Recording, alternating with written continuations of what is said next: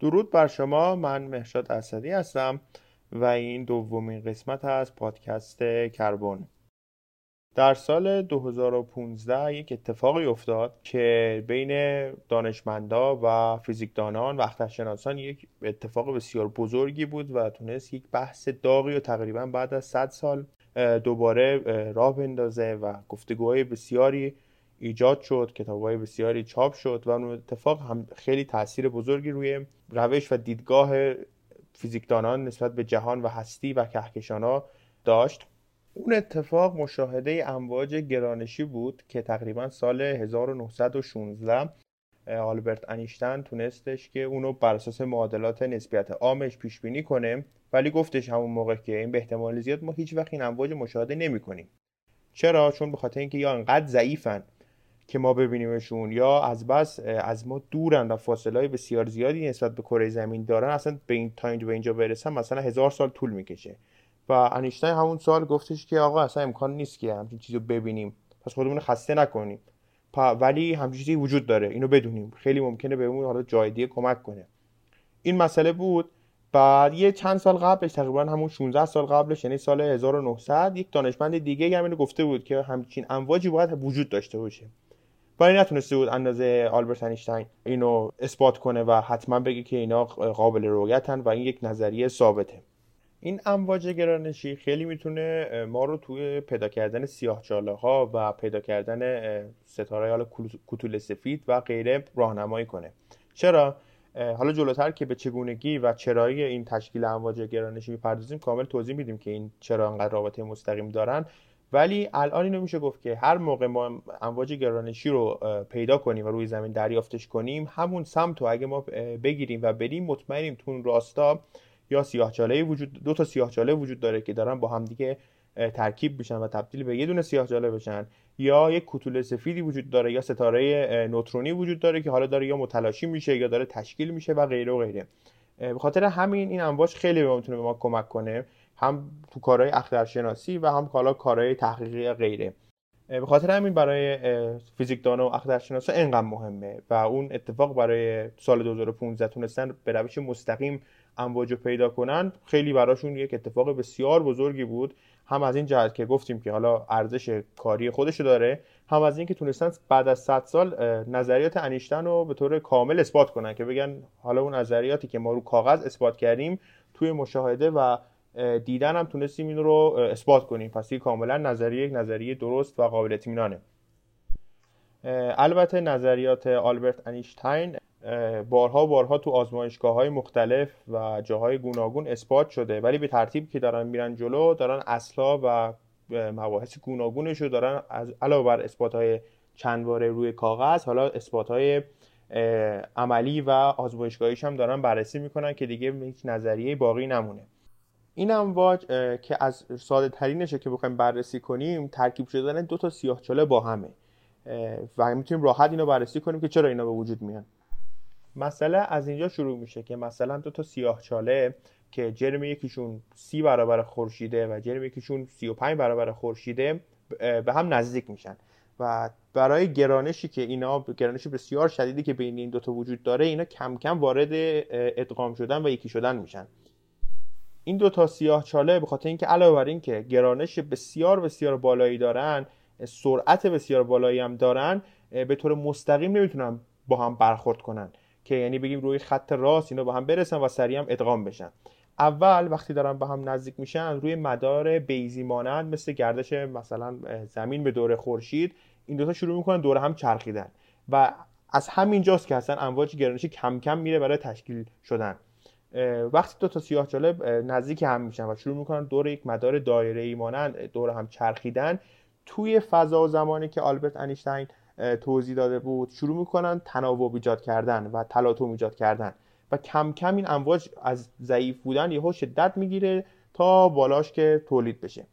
قبل از اینکه برسیم به تولید اصلی و بگیم چطوری دقیقا دیگه به طور کامل توضیح بدیم امواج گرانشی رو یه تعریفی قبلش باید داشته باشیم به عنوان فضا زمان. و این فضا زمان چون هم فضاست و هم زمان یک تجسم چهاربعدی می‌خواد. و از اونجایی که ما انسان ها بیشتر از سه رو نمی‌تونیم تجسم کنیم به خاطر همین معمولا این رو با همون سه در نظر می‌گیریم و زمان رو به صورت یک فهم و درک در نظر می‌گیریم. حالا همه ما هر جسمی که شتاب داره و جرم داره روی این فضا و زمان قرار داره. و بر اساس جرمی که ایجاد می‌کنه و بر اساس شتابی که داره یک حفره توی این صفحه فضا و زمان ایجاد می‌کنه. فرق بین خورشید زمین و سیاهچاله رو کامل میشه اینجا توضیح داد که سیاهچاله به دلیل جرم بسیار بالایی که داره یک حفره بسیار عمیق ایجاد می‌کنه و خورشید به خاطر جرم بسیار کمتری که نسبت به سیاهچاله داره این حفره که ایجاد می‌کنه خیلی عمق کمتری داره. و زمین هم چون به خاطر اینکه جرمش بسیار از این دوتا کمتره حفره خیلی ضعیفتری ایجاد می‌کنه. حالا فرض کنید دو تا سیاهچاله دو تا از اجسامی که بسیار پرجرم هستن و بسیار پرشتاب هستن و حفره های فضا زمانی که ایجاد می‌کنن بسیار عمیقه. حالا بخوان دور هم بچرخن و با هم شروع کنن کم کم چرخیدن و بر اساس گرانشی که دارن نزدیک هم, هم هستن هی بخوان به هم نزدیک بشن و هی شتاب بگیرن و مدار بیزی مانندی درست کنن و دور این بچرخن. و فرض کنید که دو تا چاله عمیق بسیار عمیق هی بخوان نزدیک هم بشن و دور یک بیزی بچرخن. این اتفاق این که یک عمق بسیار زیادی از فضا و زمان دو تا از اینا وجود داشته باشه و هی شروع کنن دور هم چرخیدن باعث ایجاد امواج گرانشی میشه. و این فضا و زمانی که این حفرا در اون ایجاد شدن شروع می‌کنه به لرزیدن و تلاطم ایجاد شدن در اون و شروع می‌کنه امواج تولید می‌کنه. و این امواج دقیقا همون امواج گرانشی که ما خواهیم دربارش صحبت کنیم. و این امواج شروع می‌کنه حرکت کردن و به سوی حالا اجسام دیگه که حالا توی سال 2015 به زمین یه دونش رسید. این امواج تولید شده توسط سیاه چاله ها انقدر ادامه پیدا می‌کنن تا زمانی که اون دو تا سیاه چاله با هم یکیشن. یعنی تا زمانی که اون دو تا سیاهچاله با هم یکی شدن به خاطر اینکه دیگه دو تا جرم نیستن که بخوان دور یک چیزی بچرخن و هی حفره ها رو باعث تلاطم بشن دیگه امواج اون موقع قطع میشن و همه چیز ثابت میشه و یه حفره ثابت وجود داره و دیگه هیچ تلاطمی رو ما نمی‌تونیم از یک سیاهچاله ببینیم. به خاطر همین هم هست. ما معمولا توی بحث سیاهچاله ها نیازمند این هستیم که دو تا سیاهچاله یا بیشتر وجود داشته باشه تا بتونیم امواج گرانشی رو ازشون ببینیم و از اونا ساطع بشه. خاطر همین سیاهچالای معمولی رو ما نمی‌تونیم به منتظرشون باشیم که ببینیم که آیا امواج گرانشی دارن یا ندارن. فقط زمانی امواج گرانشی از سیاهچاله ها منتشر میشه که بخوان دو تا سیاهچاله یا بیشتر با هم ترکیب بشن. خارج از سیاهچاله ها ستاره نوترونی هم هستند. اونا هم خیلی امواج گرانشی قوی و خوبی ایجاد می‌کنن و منبع خوبی هم هستند برای دیدن امواج گرانشی. چرا؟ چون اونا از بس نوترون در یک فضای بسیار کوچیک و کوچیک جمع شده یه جور شبیه سیاهچاله‌ان که بسیار گرانش قوی دارن. ولی خب ماهیتش سیاهچاله نیست و همش نوترونه. و به خاطر این انرژی بسیار زیاد و جرم بسیار زیاد در فضای بسیار کم که باعث چگالی بره بالا باعث میشه که یک حفره بسیار عمیق دیگه ایجاد کنه. و به خاطر اینکه ستاره نوترونی مدام در حال چرخش هستند و انرژی بالایی دارن و مدام انفجارهای زیادی توشون رخ میده اونا هم امواج گرانشی درست می‌کنن. یک بحث جالبی که هست از اون سیاهچالایی که کم قبلتر گفتیم دو تا سیاهچاله که می‌خواستن به هم یکیشن می‌تونیم مثال زمینیش هم بزنیم. ما تو زمین هم می‌تونیم همچین شبیه سازی انجام بدیم. فرض کنید یک تشت بسیار بزرگ از آب دارید و دو تا گوی حالا همجرم دارید که اینا رو با یک نخ آویزون کردید از یک جایی. این گویا رو اگه شما تا نصف بکنید در آب یعنی نصف گویا در آب باشه و شروع کنید گویا رو چرخوندن. دور هم اینا بچرخند و توی یک مدار بیزی دایره ای اینا رو بچرخونید شما می‌بینید امواج خیلی جالبی از آب تولید میشه. و این امواج حالا اگر اینو شبیه سازی کنیم و برگردونیم به سیاه جاله ها و فضا زمان این آب حکم فضا زمان رو داره و اون دو تا گوله که ما انتخاب کردیم گلوله‌ای که انتخاب کردیم حکم سیاه ها رو دارن و اون امواجی هم که ایجاد میشه حکم اون امواج گرانشی رو دارن. این یک شبیه سازی از تولید امواج گرانشی توسط سیاهچاله هاست ستاره نوترونی هم فرض کنید هم یک گله رو فقط در نظر بگیرید که هی می‌خواد منفجر شه هی می‌خواد جمع بشه منفجر شه. این هی باز و بسته شدن و این هی انقباض بسیار قوی و قدرتمندی که ستاره نوترونی داره باعث میشه یک موجهای زیادی از امواج گرانشی باز تولید بشه. حالا مشکل بعدی از اینجا وجود میاد که مشاهده اینا. مشاهده امواج گرانشی بسیار سخته. یعنی کلمه بسیار شاید کافی نباشه و شاید خیلی خیلی سخت باشه. چرا؟ به خاطر اینکه مثلا نور اگر در هر ثانیه یک جول انرژی رو منتقل می‌کنه امواج گرانشی تقریبا 10 به توان منفی 23 ژول در ثانیه منتقل می‌کنن یه بار دیگه من عدد رو بگم. 10 به توان منفی 23 یعنی یک عدد بسیار کم انرژی در یک ثانیه. و باید ما یک دستگاهی بسازیم که انقدر حساس باشه که انقدر حساس باشه که بتونه این رو بفهمه و بتونه این انرژی رو دریافت کنه یا بتونه یه جوری با این انرژی کم رابطه برقرار کنه که به ما یک داده ای رو روی تلویزیونی روی یک نمایشگری و به صورت عدد به ما نشون بده که این کارو کردن. که سال 2005 تقریبا رصدخانه هایی که توی آمریکا هست این بودجه رو از دولتشون گرفتن و اینو ساختن و تقریبا 10 یا 15 سال بعد تونستن این امواج گرانشی مشاهده کنن. نکته جالب دیگه اینه که مثل امواج نور که نور هم از الکترومغناطیس درست شده امواج گرانشی هم دارای انرژی هن. یعنی دارن یک چیزی رو حمل می‌کنن و فقط به خاطر تلاطم فضا و زمان نیست که وجود میان. در واقع به خاطر انرژی که دارن دارن اونا رو حمل می‌کنن و این انرژی رو میان به زمین حالا به هر جای دیگه منتقل می‌کنن. ولی انرژی خب به حال بسیار ضعیفه همونطوری گفتیم. و 10 به توان منفی 23 جول در ثانیه رو فقط اینا انتقال می‌تونن بدن. خاطر همین نگاه کردنشون و مشخص کردنشون چه با کامپیوتر چه با حالا دستگاه دیگه بسیار دشوار و دشواره. ولی یک مشکل دیگه هم که هست برای دیدن اینا اینا رو نمی‌تونیم ما به صورت نور مثلا نور مرئی رو می‌بینیم مثلا سفیده یا نور قرمز نور بنفشه اینا رو ببینیم. اینا اصلا وجود خارجی سه ندارن و چهار بعدی هن. خاطر همین که انسان همین چهار بعدی رو نمی‌تونه ببینه اینا رو فقط می‌تونیم با یک سری اعداد ما تو کامپیوتر مشخص کنیم بعد بیاریمشون تو کامپیوتر پیشرفته تر اینا تبدیلش کنیم به یه شکل. یعنی باید بیایم چهار بعدی رو تقسیم بر سه کنیم که باز ببینید چقدر احتمال خطا اینجا وجود داره. ولی همچنان مشکلات باز وجود داره.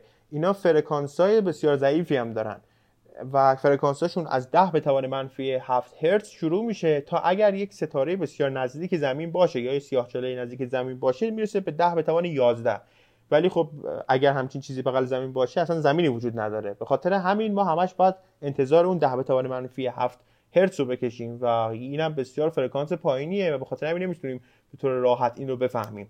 حالا اینا چطوری فرض کنید امکانات رو فراهم کردیم و ما تونستیم امواج گرانشی رو با یک امکاناتی ببینیم. حالا چطوری ما بیایم دستگاه های اینا رو بسازیم؟ دو تا رصدخونه لیزری خیلی قوی وجود داره توی آمریکا. هرچند توی ایتالیا می‌دونه وجود داره. ولی اصل کاری ها توی آمریکا و یه دونه تو واشنگتن یه دونه هم تو ایالت لویزیانا وجود داره که اگه توی نقشه آمریکا نگاه کنی یکیشون در شمال غربیه و یکیشون در جنوب شرقه یعنی دقیقا یه قطر آمریکا رو شما بکشید این دوتا انقدر با هم فاصله دارن.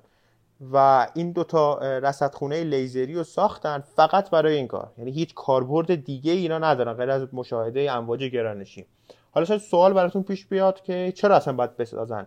حالا من یه چیز دیگه هم بگم اینه که اینا تقریبا تو این دوتا رصدخونه تو از سال 1900 تا 2015 که حساب کنیم تقریبا چیزی حدود 8 میلیارد دلار فقط برای آمریکا اینا هزینه برداشتن. دولت اول نمی‌خواست به اینا پول بده و میگفتش که این هزینه بسیار زیاده. اندازه خود کل هزینه مثلا علمی مثلا اون سال 1990 آمریکا بوده. ولی آخر قبول کردن. چرا؟ به خاطر اینکه روسیه و اروپا داشتن به این دستاورد می‌رسیدن و هی امکاناتشون ارتقا می‌دادن و آمریکا نمی‌خواست عقب بمونه. به خاطر همین اینو بعد از یک سال و چند ماه تصویب کردن و این دوتا رصدخونه ساخته شد. این رصدخونه خب همونطور که از قیمتش مشخصه خیلی صدای زیادی سر صدای زیادی هم ایجاد کرد. خود آمریکا و کشورهای دیگه. چند تا کشور دیگه هم با آمریکا شریکن. و مثل ژاپن و اگه شما کنم انگلستان که این رصدخونه رو با کمک اون دو تا کشور آمریکا ساخته این رصدخونه که شکلشون و قیافشون شبیه حرف انگلیسی ال در مرکز این ال یک تونه لیزر وجود داره که دو تا پرتو میفرسته به دو تا سر ال و این دو تا پرتو از بس دقیق و منظم میرن و میان منتظرن که یک امواج گرانشی بیاد اینا رو خراب کنه و این پرتوهایی کم جابجا باشن سرعتشون تغییر پیدا کنه. و فقط هم می‌دونن که اگه همچین اتفاقی بیفته امواج گرانشیه چرا؟ چون اینا در یه دونه محفظه بتونی بسیار زخیم قرار گرفتن. بعد تمام هوا رو از اون تو تخلیه کردن. بعد همه جانورهای محیط زیستی که می‌تونسته مثلا بره تو لولار همه رو از بین بردن که کاملا این لوله خالی خالی بمونه و فقط منتظر امواجی مثل مثلا امواج گرانشی. هرچند زمین لرزه اینا می‌تونه وجود بیاد و اینو به لرزونه که اینو خودشون هضم می‌کنن و می‌دونن بر اساس اون اتفاقاتی که اون اطراف میفته مثلا اگه یک کامیونی از نزدیکی اونجا بوق بزنه باز اون لیزر تکون می‌خوره. ولی اینا رو کاملا بهش اچاف دارن و می‌دونن که چطوری باید این امواج اضافی رو حذف کنن و فقط اون چیزی که می‌خوان بمونه. سال 2015 بالاخره این پروژه موفق شد و تونست اون امواج گرانشی رو ضبط کنه. ولی خب همون موقع اروپا و کشورهای دیگه که این لیزر رو داشتن اعتراض کردن. گفتن که ما خب همچین چیزی رو کشف نکردیم. ما شما اگه دیدید اینو ما هم بعد اینو می‌دیدیم ولی ما اینو ندیدیم. آمریکا هم گفتش که خب ممکنه رصدخونه های شما ضعیف باشه و غیره و غیره. بیشترین حجمه که میشه به آمریکا وارد کردی که اون آپولو بود که فرستادن به ماه و اونم می‌گفتن علکی ساخته شده و فقط به خاطر مقابله با شوروی اون رو ساختن. این هم همون دلیل رو براش آوردن. گفتن که شما این همه خرج کردید این همه از کشورها پول گرفتید که اینو بسازید. چون می‌دونستید نتیجه نمی‌گیره شما اومدید یه دونه امواج الکی خودتون ساختید و گفتید این امواج گرانشیه. در حالی که انیشتن می‌گفت که اصلا امکان دیدن اینا وجود نداره. آمریکا هم که قطعا رد می‌کنه موضوع رو و به احتمال زیاد هم واقعا راست این حرف و واقعا هم امواج واقعا دیده شده. ولی به احتمال زیاد اون امواجی که تو ایتالیا و توی روسیه قرار دارن اون رصدخونه ها اونا ضعیفن و نتونستن به طور کامل اینو دریافت کنن. خلاصه امواج کشف شد و دیده شد و تاثیر بسیاری در علم کهکشان و اخترشناسی و فیزیک گذاشت. توی این رصدخونه هایی که توی آمریکا وجود داره که معروف ترینش و مهمترینش هم که شناخته شده تر هم هست لایگوه. و تقریبا هزار تا دانشمند به علاوه 440 هزار تا کارمند معمولی توش داره فعالیت می‌کنه که اینا لحظه به لحظه دارن داده ها رو دریافت می‌کنن تفسیرشون می‌کنن و هی بررسی می‌کنن. اون سال 2015 برای همه اینا یک دستاورد بسیار خوب و جالبی بود و تونست یه تاثیر بسیار عجیب غریبی در زمینه علم داشته باشه. سال بعدش که نه دو سال بعدش سال 2017 رصدخونه لایگو و رصدخونه که توی واشنگتن قرار داره تونستن جایزه نوبل رو دریافت کنن و این رو به نام دانشگاه نه به عنوان فرد دریافت کردن. بحث دیگه هم که شاید جالب باشه در مورد همین امواج گرانشی اینه که این امواج گرانشی رو مثلا مکانیک نیوتونی نمی‌تونه اثبات کنه و مکانیک نیوتونی توش میمونه. یعنی همچین چیزی اصلا توی مکانیک نیوتون وجود نداره. ولی تو نظریات آلبرت انیشتین که میشه فیزیک جدید اینا وجود داره. چرا؟ به خاطر اینکه مکانیک نیوتونی سرعت و بینهایت در نظر می‌گیره ولی فیزیک جدید از رابطه EMC2 میاد میگه که خیر C که سرعت نور باشه دیگه حد سرعت هست و دیگه بیشتر از این نمیشه. و طبق معادلات پیچیده بعدش میان می‌رسن به این که امواج گرانشی وجود داره و باید اونا رو حالا مشاهده کنیم.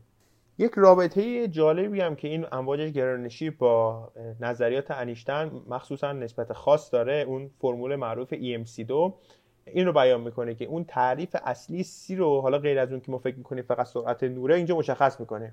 سی اینجا میاد زمان رو تبدیل می‌کنه به فضا و اینجاست که ما میایم این فضایی که به صورت انرژی ما می‌بینیم میایم به وسیله اون سی که ضریب سرعت هست رو ما مشخص می‌کنیم و تبدیل می‌کنیم این دو رابطه اینجا تازه مشخص میشه که اصلا چرا باید همش از این رابطه استفاده کنیم؟ و از اون تعریف خشک که میگه که جرم مساوی است با فقط انرژی خارج می‌کنه و می‌دونیم که تعریف دقیقترش اینه که میاد زمان رو به فضا تبدیل می‌کنه و بالعکس یک سوالی که همینجا ممکنه مطرح بشه اینه که چرا مثلا انسان ها نمی‌تونن امواج گرانشی تولید کنن یا خورشید نمی‌تونه تولید کنه یا مثلا ماشینی که داره با سرعت رد میشه چرا اون نمی‌تونه امواج گرانشی تولید کنه؟ این در واقع همون بستگی داره به اون هم سرعتی که داره هم جرمی که داره. اگر این دوتا جرمشون انقدر زیاد بود مثلا فرض کنید همون سیاهچالا که بتونن توی فضا زمان یک کفره عمیقی ایجاد کنن پس قطعا باید منتظر یک امواج گرانشی ازشون باشیم. ولی یک ماشین و یک انسان دیگه خیلی بخوان دیگه ماشین سنگین باشه دیگه دو تن. حالا سنگین تر هم بشه ده تن هم بشه چل تن هم بشه باز هیچ فایده ای نداره و حتی خورشید به این عظیمیش هم نمی‌تونه اون امواج گرانشی مطلوب که ما مثلا نگاه بخوایم بررسیشون کنیم رو برای ما تولید کنه. و می‌بینید که اون سیاه چاله به اون عظمتش و اون همه جرم و اون همه سرعتی که داره ده به توان منفی 21 یا 22 فقط انرژی ازش ساطع میشه تو یک ثانیه. در نهایت هم من اون منابعی که تونستم این اطلاعات ازش به دست بیارم رو براتون معرفی می‌کنم. اولین منبعی که داشتم و خوندم امواج کتاب امواج گرانشی بود که آقای بریان کلک نوشته. از انتشارات مازیار که زیاد کتاب در مورد امواج گرانشی توضیح نمیده بیشتر در مورد اون پروسه تولید این رصدخونه ها باتون صحبت می‌کنه. اگر علاقه من به اون رصدخونه ها و بخواد ببینید چطوری کار می‌کنه اون کتاب می‌تونه خیلی براتون کافی باشه و حتی بیشتر خیلی در مورد امواج در مورد رصدخونه ها توضیح داده. بقیه اطلاعات در مورد خود امواج گرانشی رو بهترین منبعی که برای مثلا کسانی که خیلی تخصصی نمی‌خوان بخونن همون ویکیپدیاست البته به صورت زبان انگلیسیش و دانشگاه MIT بخش اون تحقیقاشون و خود سایت لایگو اینا بهترین اطلاعات عمومی رو براتون نمایش میدن. ولی خب زبان انگلیسیه. کتاب دیگه که بخواد زبان فارسی باشه و بخواد امواج گرانشی خوب توضیح بده رو من پیدا متاسفانه نتونستم بکنم. ولی اگه شما پیدا کردید حتما اطلاع بدید و خیلی از صحبت هایی که ما اینجا کردیم و به صورتی شکل باید نشون می‌دادیم رو توی یوتیوب کربن و توی اینستاگرام کربن منتظرش باشید که ما اینو به صورت انیمیشن براتون توضیح بدیم. خیلی ممنون که تا اینجا با ما بودید و تا پادکست بعدی فعلا بدرود.